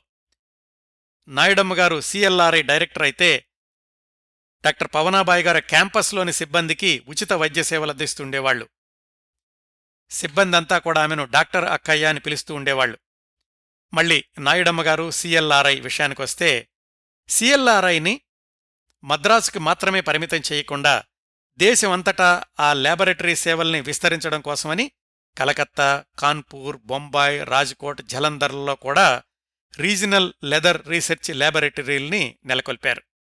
నాయుడమ్మగారు స్వయంగా తోలు చదును చేసే పరిశ్రమకు అంటే ట్యానరీస్కి వెళ్ళి వాళ్ళ సమస్యల గురించి చర్చిస్తూ ఉండేవాళ్ళు నష్టాలతో నడిచే ట్యానరీలకి ల్యాబొరేటరీల నుంచి శాస్త్రవేత్తల్ని పంపించి ఆధునిక సాంకేతికతతో వాటిని పునరుద్ధరించేటటువంటి ప్రణాళికల్ని అమలుపరిచేవాళ్ళు దాంతోపాటు ట్యానరీ పరిశ్రమలో అనుభవజ్ఞులైనటువంటి పారిశ్రామికవేత్తల్ని గెస్ట్ ట్యానర్ అనే పేరుతో సిఎల్ఆర్ఐకి కన్సల్టెంట్గా నియమించే పథకాన్ని కూడా ప్రారంభించారు.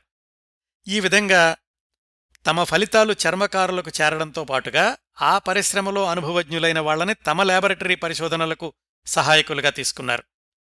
పంతొమ్మిది వందల అరవై నాలుగు నుంచి ప్రతి సంవత్సరం జనవరి ముప్పై ఒకటి నుంచి ఫిబ్రవరి ఆరు వరకు లెదర్ వీక్ అనే పేరుతోటి ఎగ్జిబిషన్ లాంటివి నిర్వహిస్తూ ఉండేవాళ్ళు సిఎల్ఆర్ఐ క్యాంపస్లో. తోలు ఉత్పత్తుల ప్రదర్శన అమ్మకం స్కూలు పిల్లలకు లెదర్ పరిశ్రమ గురించి అవగాహన కల్పించడం లెదర్ ఫ్యాషన్ పెరేడ్ ఇవన్నీ కూడా నాయుడమ్మ గారి వినూత్నమైన ఆలోచనల్లో నుంచి రూపుదిద్దుకున్నవే. విదేశాల నుంచి కూడా విద్యార్థులొచ్చి సిఎల్ఆర్ఐలో శిక్షణ తీసుకునే కార్యక్రమానికి కూడా ఆయన శ్రీకారం చుట్టారు.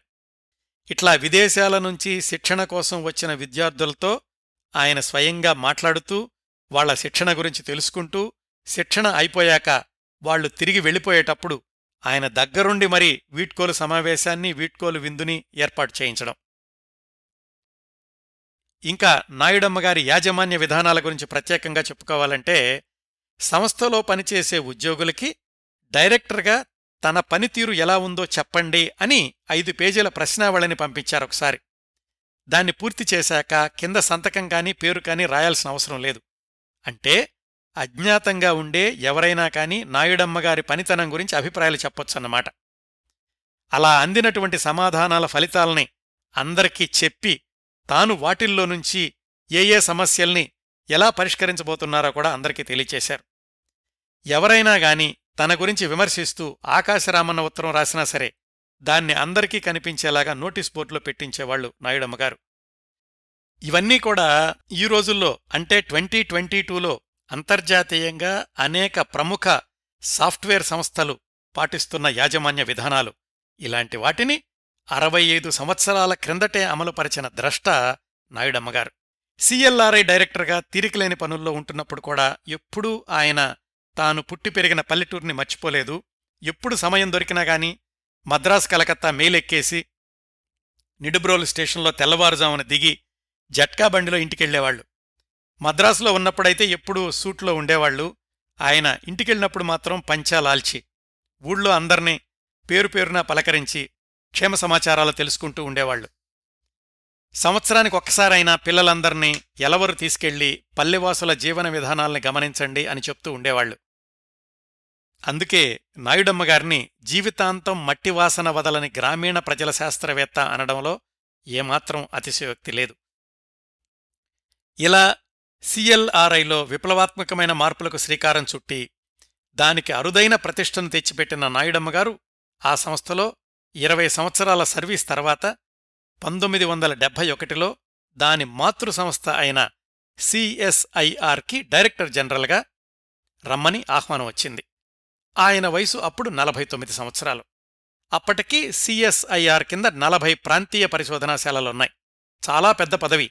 సాధారణంగా ఏమిటంటే శాస్త్రవేత్తలు అనుభవజ్ఞులు దాదాపుగా రిటైర్మెంట్ వయసు దగ్గరకు వచ్చాక అలాంటి పెద్ద పదవికి ఎంపికవుతూ ఉండేవాళ్ళు ఆ పదవికి అవకాశం వచ్చినటువంటి అతిపిన్న వయస్కుడు కూడా అప్పటికీ నాయుడమ్మగారే.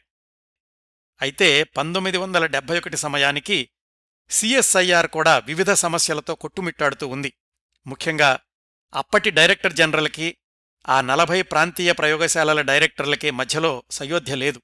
అవగాహన లోపం ఒకరి మీద ఒకరికి నమ్మకం లేకపోవడం ఈ పరిస్థితులన్నింటినీ గమనించి కొన్ని షరతులకి ఒప్పుకుంటేనే ఆ పదవిని అంగీకరిస్తాను అని చెప్పారు నాయుడమ్మగారు. ఆ షరతులు అంగీకరించి నిర్ణయం తీసుకోవాల్సింది ప్రధానమంత్రి ఇందిరాగాంధీ. ఇలాంటి బేరసారాలు ఆవిడకిష్టం ఉండదు. ఆవిడ అనుకున్నది జరిగి తీరాల్సిందే. నాయుడమ్మగారి షరతుల గురించి విని ఎవరైనా ప్రభుత్వానికే కండిషన్స్ పెడుతున్నాడు అని విసుక్కున్నారట. అయితే అప్పటి టెక్నాలజీ మంత్రి సి. సుబ్రహ్మణ్యం గారు నాయుడమ్మగారి గురించి చెప్పాక ఆవిడ శాంతించి ఆ షరతులకు ఒప్పుకుని నాయుడమ్మగారికి సిఎస్ఐఆర్ డైరెక్టర్ జనరల్ పదవిని అప్పగించారు. అయితే ఆ తర్వాత రోజుల్లో ఇందిరాగాంధీకి అత్యంత ఆత్మీయులు ఆంతరంగిక మిత్రులు అయ్యారు నాయుడమ్మగారు ఢిల్లీలో ఇందిరాగాంధీ బంగళాకు దగ్గరలోనే ఉండేవాళ్ళు పిల్లలతో కలిసి భవిష్యత్తులో ప్రధానమంత్రి అయిన రాజీవ్ గాంధీతో కూడా ఆ రోజుల్లోనే సన్నిహిత పరిచయం ఏర్పడింది నాయుడమ్మగారికి కుటుంబ సభ్యులకి. పంతొమ్మిది వందల డెబ్బై ఒకటి నుంచి పంతొమ్మిది వందల డెబ్బై ఏడు జులై దాకా అక్కడ పనిచేసిన రోజుల్లో కూడా తనదైన యాజమాన్య శైలిలో అనేక మార్పులకు శ్రీకారం చుట్టి సిఎస్ఐఆర్లో సుహృద్భావ వాతావరణాన్ని పెంపొందించారు. ఆయన సిఎస్ఐఆర్లో ఉన్నప్పుడే కరీంనగర్ జిల్లాని హైదరాబాదులోని రీజినల్ రీసెర్చ్ ల్యాబొరేటరీస్ ఆర్ఆర్ఎల్ దత్తత తీసుకుని సంపూర్ణ గ్రామీణ అభివృద్ధికి సాంకేతికతను వినియోగించడం శాస్త్రవేత్తలు క్షేత్రస్థాయిలో ప్రజలకు సేవలందించడం అనే విప్లవాత్మకమైన ప్రణాళికకు పునాది వేశారు. వివిధ కారణాల వల్ల అది ఆదిలోనే ఆగిపోవడం దురదృష్టకరం. అదే గనక విజయవంతం అయ్యుంటే భారతదేశంలోని గ్రామీణ ముఖచిత్రం ఆ రోజుల్లోనే ఎన్నో మార్పులు చూసి ఉండేది. పంతొమ్మిది వందల డెబ్బై ఏడు మార్చిలో మొరార్జీ దేశాయ్ ప్రధానమంత్రి అయ్యాక కూడా నాయుడమ్మ గారిని అదే పదవిలో కొనసాగండి అని అడిగారు కానీ ఆయనే హుందాగా ఆ పదవికి రాజీనామా చేసి మద్రాసు వచ్చేశారు. మద్రాసులోనే CDA centre for development alternatives అనే సంస్థలో విశిష్ట శాస్త్రవేత్త డిస్టింగ్విష్డ్ సైంటిస్టుగా చేరి తనకు అత్యంత ప్రీతిపాత్రమైన గ్రామీణ ప్రజలకు సాంకేతిక సహకారం అనే రంగంలో పరిశోధనలు కొనసాగించారు. ఇందిరాగాంధీ మళ్ళీ పదవిలోకి వచ్చాక పంతొమ్మిది వందల ఎనభై ఒకటి జూన్లో నాయుడమ్మగారిని ఢిల్లీలోని జవహర్లాల్ నెహ్రూ యూనివర్సిటీ జేఎన్యుకి వైస్ ఛాన్సలర్గా రమ్మని ఆహ్వానించారు. జేఎన్యు అంటే భారతదేశంలో అందరికీ తెలుసు. విద్యార్థి రాజకీయ రణరంగం ప్రపంచంలో ఏ మూల ఎక్కడ ఏం జరిగినా జేఎన్యు విద్యార్థి రంగంలో ప్రకంపనలు వస్తూ ఉండేవి. ఆ యూనివర్సిటీకి వైస్ ఛాన్సలర్ అంటే కత్తి మీద సాము. ఆ పదవిలో కూడా పదహారు నెలలు పనిచేశారు నాయుడమ్మగారు మళ్ళీ పంతొమ్మిది వందల ఎనభై రెండులో మద్రాసుకొచ్చేసి సిడిఏలో తన పరిశోధనల్ని కొనసాగించారు. ఆ సంవత్సరాల్లోనే నాయుడమ్మగారు అనేక ప్రభుత్వ రంగ సంస్థలకి తన సేవల్ని అందించారు. Educational consultants of India limited committee on science and technology for education development central technology vision UNIDO ఇలా చాలా సంస్థలు నాయుడమ్మగారి సేవల్ని ఉపయోగించుకున్నాయి. ఆ క్రమంలో ఆయన తరచూ విదేశాలు వెళుతూ ఉండేవాళ్ళు విమాన ప్రమాదంలో దుర్మరణం పాలయ్యే చివరి క్షణాల దాకా ఆయన శాస్త్రవేత్తగానే కొనసాగారు. శాస్త్రవేత్తగా నాయుడమ్మ గారి గురించి చాలా విశేషాలు మాట్లాడుకున్నాం కదా? నిజానికి ఒక సిఎల్ఆర్ఐలోనే నాయుడమ్మ గారు ప్రవేశపెట్టిన సంస్కరణల గురించి కొన్ని గంటల సేపు మాట్లాడుకోవచ్చండి. మన కార్యక్రమానికి ఉన్న పరిమితి దృష్ట్యా ఈ అంశాన్ని ఇక్కడ ఆపేసి మళ్ళీ ఆయన వ్యక్తిగత జీవితానికి వద్దాం. నాయుడమ్మ గారికి తల్లిదండ్రులంటే విపరీతమైన ప్రేమ. మద్రాసు వచ్చిన దగ్గర్నుంచి కూడా తల్లిదండ్రుల్ని తన దగ్గరకు వచ్చి ఉండండి అని అడుగుతూ ఉండేవాళ్ళు వాళ్ళేమో వినేవాళ్ళు కాదు. ఎల్లవర్రుని వదిలి వెళ్ళడం వాళ్ళకిష్టం ఉండేది కాదు. ఎప్పుడన్నా మద్రాసు వెళ్ళినా వాళ్ళ అమ్మా నాన్న రెండు మూడు వారాలుండి ఊరికి వచ్చేసేవాళ్ళు ఒకసారి వాళ్ళ నాన్నగారు అన్నారట ఒరే అబ్బాయి నువ్విట్లా రోజుకి ఒక దేశంలో ఉంటున్నావు ఈ వయసులో నాకేమైనా అయితే చూడ్డానికి వస్తావా అని. నేను ప్రపంచంలో ఎక్కడున్నప్పటికీ నీ చివరి నిమిషాల్లో మాత్రం నీ దగ్గరే ఉంటాను నాన్న అని మాటిచ్చారు నాయుడమ్మగారు. అట్లాగే పంతొమ్మిది వందల ఎనభై మూడులో యూరోప్ పర్యటనకి బయలుదేరబోతూ ఉండగా తండ్రికి ఆరోగ్యం బావుండలేదు అన్న వార్త అందింది నాయుడమ్మగారికి. ఆయన తన ప్రయాణాన్ని రద్దు చేసుకుని ఇంటికెళ్ళారు. దురదృష్టవశాత్తు ఆయన ఎలవర్రు చేరేలోగానే అంజయ్య గారు కన్నుమూశారు తండ్రి పోయాక తల్లినైనా తన దగ్గరకు వచ్చేసి ఉండమని అడిగారు. ఆమె కూడా ససేమిరో ఒప్పుకోలేదు. పోని ఇల్లు అమ్మేస్తేనైనా ఆమె తన దగ్గరకు వస్తుంది అని ఎల్లమరులోని ఇంటిని అమ్మేసి తల్లిని తనతో పాటు తీసుకెళ్ళారు నాయుడమ్మగారు నాయుడమ్మగారు చిక్కుకున్న విమాన ప్రమాదం గురించి మాట్లాడుకోబోయే ముందు వ్యక్తిగా నాయుడమ్మగారి గురించి మరికొంత ఆసక్తికరమైన సమాచారాన్ని తెలుసుకుందాం. కులం మతం దేవుడు విగ్రహారాధన ఇలాంటి వాటికి అతీతంగా ఉండేవాళ్ళాయన ఇలాంటి వాటిని ఆఫీసు వ్యవహారాల్లోకి తీసుకురానంతకాలం ఎవరితోనైనా ఆయనకు విభేదాలుండే కాదు.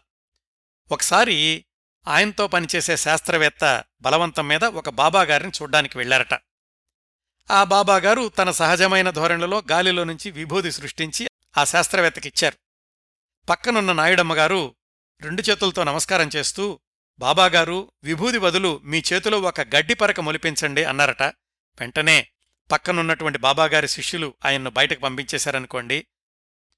ఓ సందర్భంలో నాయుడమ్మగారన్న మాటలు.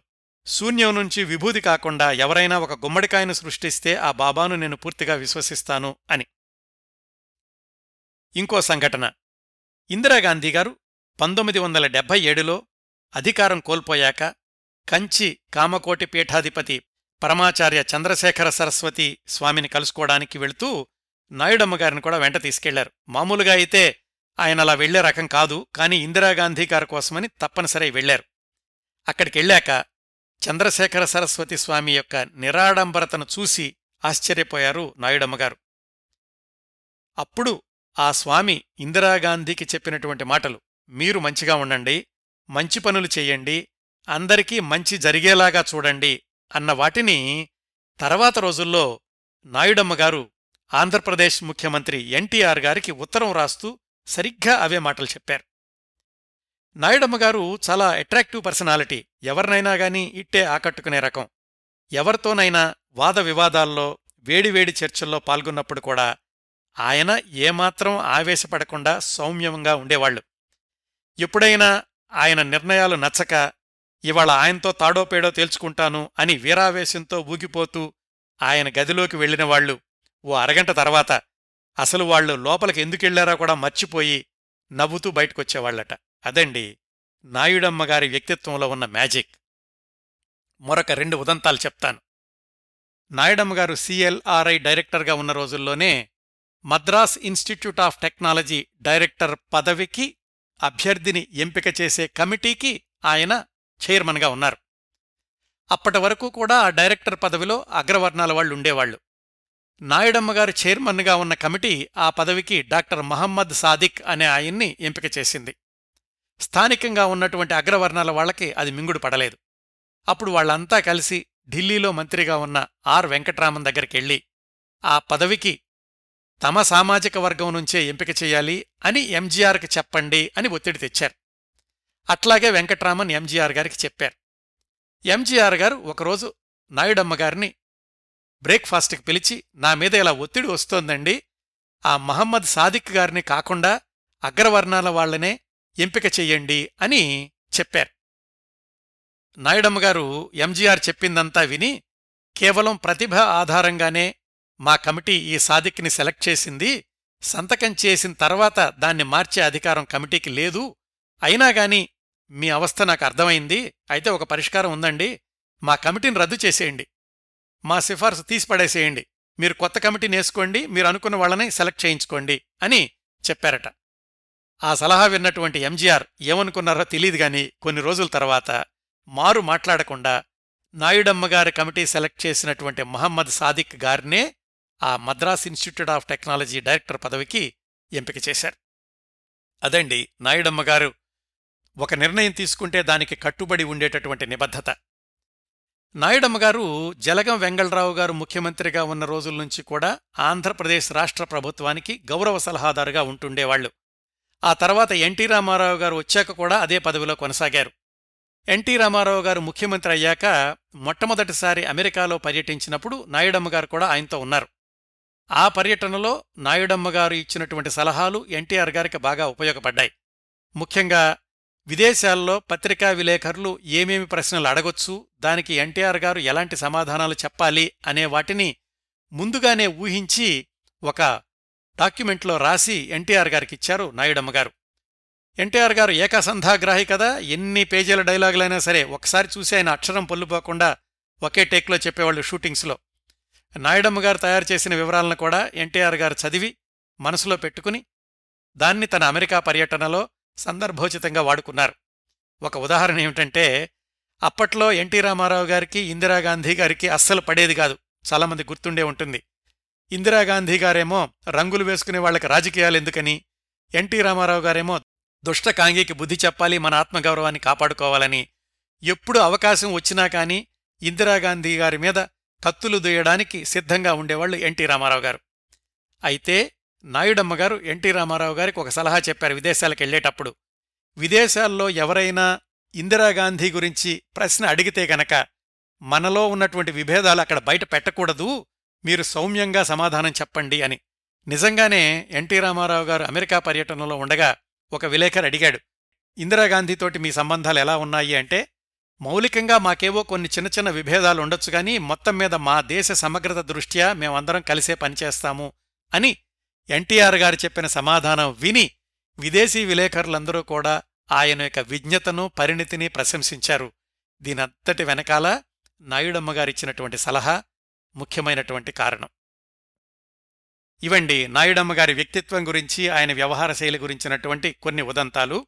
ఇప్పుడు మనం నాయుడమ్మగారి చివరి రోజుకి వద్దాం. పంతొమ్మిది వందల ఎనభై ఐదు జూన్ ఇరవై మూడు ఆదివారం ఉదయం ఏడు గంటల పద్నాలుగు నిమిషాలు జీఎంటీ భారతదేశ కాలమానం ప్రకారం మధ్యాహ్నం పన్నెండు గంటల నలభై నాలుగు నిమిషాలు.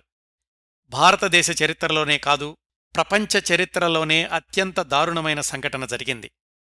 కెనడాలోని మాంట్రియల్ నుంచి లండన్ మీదుగా ఢిల్లీ చేరడానికి ఎయిర్ ఇండియా విమానం ఏఐ వన్ ఎయిటీ టూ బయలుదేరింది దాని పేరు కనిష్క. చాలా గంటల ప్రయాణం తర్వాత ఐర్లాండ్ గగనతలంలో అట్లాంటిక్ సముద్రం మీదుగా వెళుతోంది. హఠాత్తుగా విమానంలో బాంబు పేలింది. ముప్పై ఒక్క వేల అడుగుల ఎత్తునుంచి మండుతున్న అగ్నిగోళంలాగా అట్లాంటిక్ సముద్రంలో కూలిపోయింది Kanishka AI one eighty two విమానం. అందులో ప్రయాణిస్తున్న మూడు వందల ఏడు మంది ప్రయాణికులు ఇరవై రెండు మంది విమాన సిబ్బంది మొత్తం మూడు వందల ఇరవై తొమ్మిది మంది అందరూ ఆ మంటల్లో గాలిలోనే ఆహుతైపోయారు. ఎవ్వరూ మిగల్లేదు. ఆ తర్వాత జరిగిన అన్వేషణలో నూట ముప్పై రెండు మృతదేహాలు ముక్కలు అక్కడక్కడా సముద్రంలో దొరికాయి.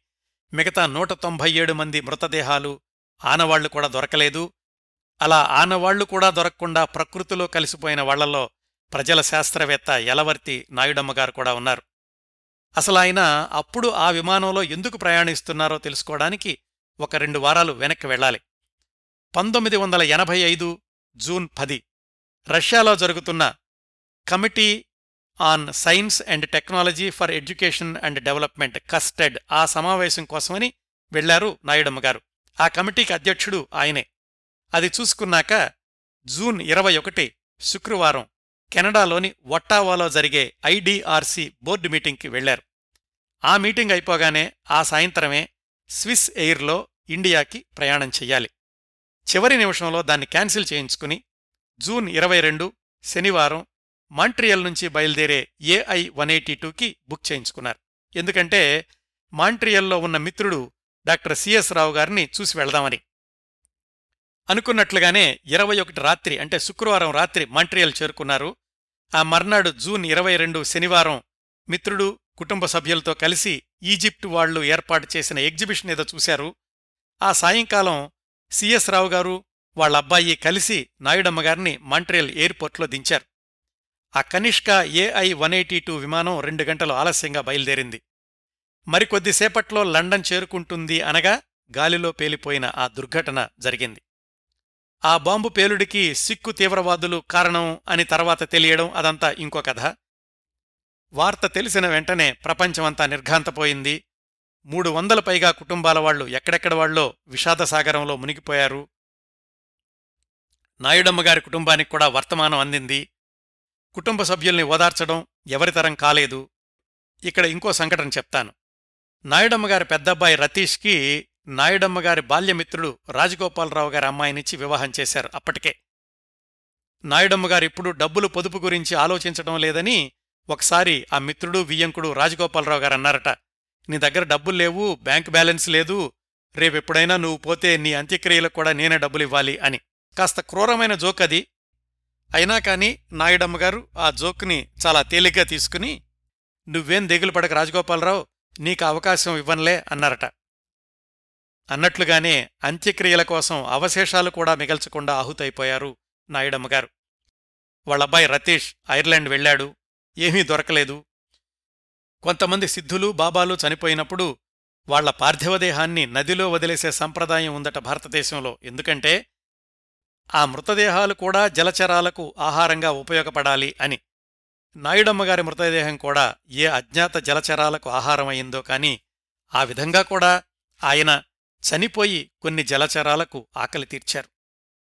వాళ్ళబ్బాయి రతీష్ ఐర్లాండ్లో ఉన్నప్పుడు ఇక్కడ మద్రాసులో మరొక ఘోరం జరిగింది. డాక్టర్ పవనాబాయి గారిని పిల్లల్ని ఓదార్చడానికి బంధుమిత్రులు వాళ్ళింటికి చేరుకున్నారు. భర్త మరణవార్త విన్న పవనాబాయి గారి పరిస్థితి నిరోమయమయ్యింది. వచ్చిన వాళ్ళతో ఏమాత్రం మాట్లాడకుండా స్తబ్దుగా ఉండిపోయారు. కాసేపయ్యాక నన్ను కాస్త ఒంటరిగా ఉండనివ్వండి అన్నారు. తనను పలకరించడానికి వచ్చిన వాళ్ళందరినీ బయటికి పంపించి గది తలుపులేసేసుకున్నారు కొంచెం డిస్టర్బింగ్గా ఉండే సంఘటనండి కాని జరిగింది కాబట్టి చెప్తున్నాను. నాయుడమ్మగారు అలా గాలిలోనే మంటల్లో కలిసిపోయారు అన్న ఇమేజ్ డాక్టర్ పవనాబాయి గారి మెదడులో పదే పదే తిరుగుతూ ఉందో ఏమో కాని తన పొట్ట కోసుకుని అందులో స్పిరిట్ వేసి అగ్గిపుల వెలిగించుకున్నారు. అంత దారుణంగా భర్తలాగే తానూ చనిపోవాలి అనుకోవడం అది పిరికితనమా ధైర్యమా నిరాశ నాయుడమ్మగారి మీద ప్రేమ ఏమైతేనేం దారుణం జరిగిపోయింది. వెంటనే ఆమెను ఆసుపత్రికి తరలించారు. ప్రధానమంత్రి రాజీవ్ గాంధీకి తెలిసింది తమిళనాడు ప్రభుత్వానికి ఆయన కబురు చేశారు పవనాబాయి గారి చికిత్స కోసం ప్రపంచంలో ఎక్కడికైనా తరలించండి అని మృత్యువుతో పోరాడి రెండు రోజుల్లోనే డాక్టర్ పవనాబాయి గారు కన్నుమూశారు తండ్రి అవశేషాలు దొరక్క ఖాళీ చేతులతో వెనక్కొచ్చేసిన రతీష్ తండ్రికి తల్లికి కలిపి అంత్యక్రియలు చేయాల్సొచ్చింది ఇంకా దారుణం ఏమిటంటే ఇది జరిగిన కొద్ది రోజులకే రతీష్ కొడుకు పసివాడు ఆడుకుంటూ నీళ్ళతొట్టిలో పడి మునిగిపోయాడు. ఆ కుటుంబాన్ని అన్ని విషాదాలు ఒక్కసారిగా చుట్టుముట్టాయి. ఇది జరిగిన ముప్పై సంవత్సరాలకు విశాఖపట్నాన్ని చుట్టుముట్టిన హుద్ హుద్ తుఫాన్లో ఇంటి కిటికీ ముయ్యడానికి వెళ్ళిన రతీష్ ఆ తుఫాను ధాటికి కన్నుమూశారు డాక్టర్ నాయుడమ్మగారి మరణంతో భారతదేశం ప్రపంచం కూడా ఒక మానవత్వం మూర్తిభవించిన శాస్త్రవేత్తను కోల్పోయింది. వాళ్ళ నాన్నగారు అమ్మగారు జీవించిన సమయంతో చూసుకుంటే నాయుడమ్మగారు మరణించిన అరవై మూడు సంవత్సరాల వయసు ఎక్కువేం కాదు. ఆ ప్రమాదం జరగకుండా ఉండి ఉంటే నాయుడమ్మగారి ఆధ్వర్యంలో ఇంకెన్ని పరిశోధనా ఫలితాలు బయటకొచ్చి ఉండేవో ప్రతి ప్రయాణం ఎక్కడో ఒకచోట ఆగిపోవాల్సిందే కాని ఇంత అర్ధాంతరంగా ముగియడమే విషాదం. నాయుడమ్మగారు చనిపోయాక జోసెఫ్ హెచ్. హల్సే అనే ప్రఖ్యాత శాస్త్రవేత్త ఆయనేమన్నారంటే శాస్త్ర సాంకేతిక విజ్ఞానాన్ని మానవాభ్యుదయానికి ఉపయోగించగలమని ఉపయోగించాలి అని జీవితాంతం విశ్వసించిన సున్నిత హృదయుడు నాయుడమ్మ. ఆయన నమ్మిన టెక్నాలజీయే దుర్వినియోగమై ఆయన్ని పొట్టన పెట్టుకుంది ఇది అత్యంత శోచనీయం అని. అలాగే అప్పటి భారత ఉపరాష్ట్రపతి ఆర్ వెంకట్రామన్ ఇలా స్పందించారు. ఈ రకంగా నాయుడమ్మ మరణించడం దారుణం. తెలుసుకోదగ్గ అంశాలపై అధ్యయనం చేస్తూ ఉన్నత స్థానాన్ని అధిరోహించిన నాయుడమ్మ తెలియని అనంతమైన లోతుల్లోకి ఒక మెరుపులా అదృశ్యమయ్యారు. ఆయన అలా పోవడం హేతుబద్ధంగా తోచదు. అలాగే విమాన ప్రమాదం జరిగిన రెండు మూడు రోజుల్లోనే పవనాబాయి అసాధారణ అంతం కూడా జవాబులేని ప్రశ్నగానే మిగిలిపోయింది అని. ఆ రోజు నుంచి డాక్టర్ యలవర్తి నాయుడమ్మగారి పేరు మీద చాలా సంస్థలు వివిధ కార్యక్రమాల్ని కొనసాగిస్తూ వస్తున్నాయి. రెండు వేల పదమూడు ఆగస్టు పదిహేడున ఆయన స్వగ్రామం యలవరులో డాక్టర్ నాయుడమ్మగారి విగ్రహాన్ని ప్రతిష్ఠించారు. లక్షలాది మంది హృదయాల్లో జీవించిన లక్షలాది మందికి మార్గదర్శకుడైన దార్శనికుడైన ప్రజల శాస్త్రవేత్త డాక్టర్ నాయుడమ్మగారు లాంటి వాళ్ళు చిరంజీవులు. ఆయన శతజయంతి సందర్భంగా ఈ కార్యక్రమాన్ని మీ ముందుకు తీసుకురావడం నాకు లభించిన అరుదైన అవకాశం. ఈ కార్యక్రమాన్ని ఇంతటితో ముగిస్తానండి. ఈ కార్యక్రమాలను ఆదరించి అభిమానిస్తున్న శ్రోతలందరకు హృదయపూర్వకంగా కృతజ్ఞతలు తెలియచేస్తున్నాను. మళ్ళీ వారం మరొక మంచి కార్యక్రమంతో కలుసుకుందాం. అంతవరకు నవ్వుతూ ఉండండి. మీ నవ్వులు పది మందికి పంచండి. ప్రస్తుతానికి మీ దగ్గర సెలవు తీసుకుంటోంది మీ కిరణ్ ప్రభ.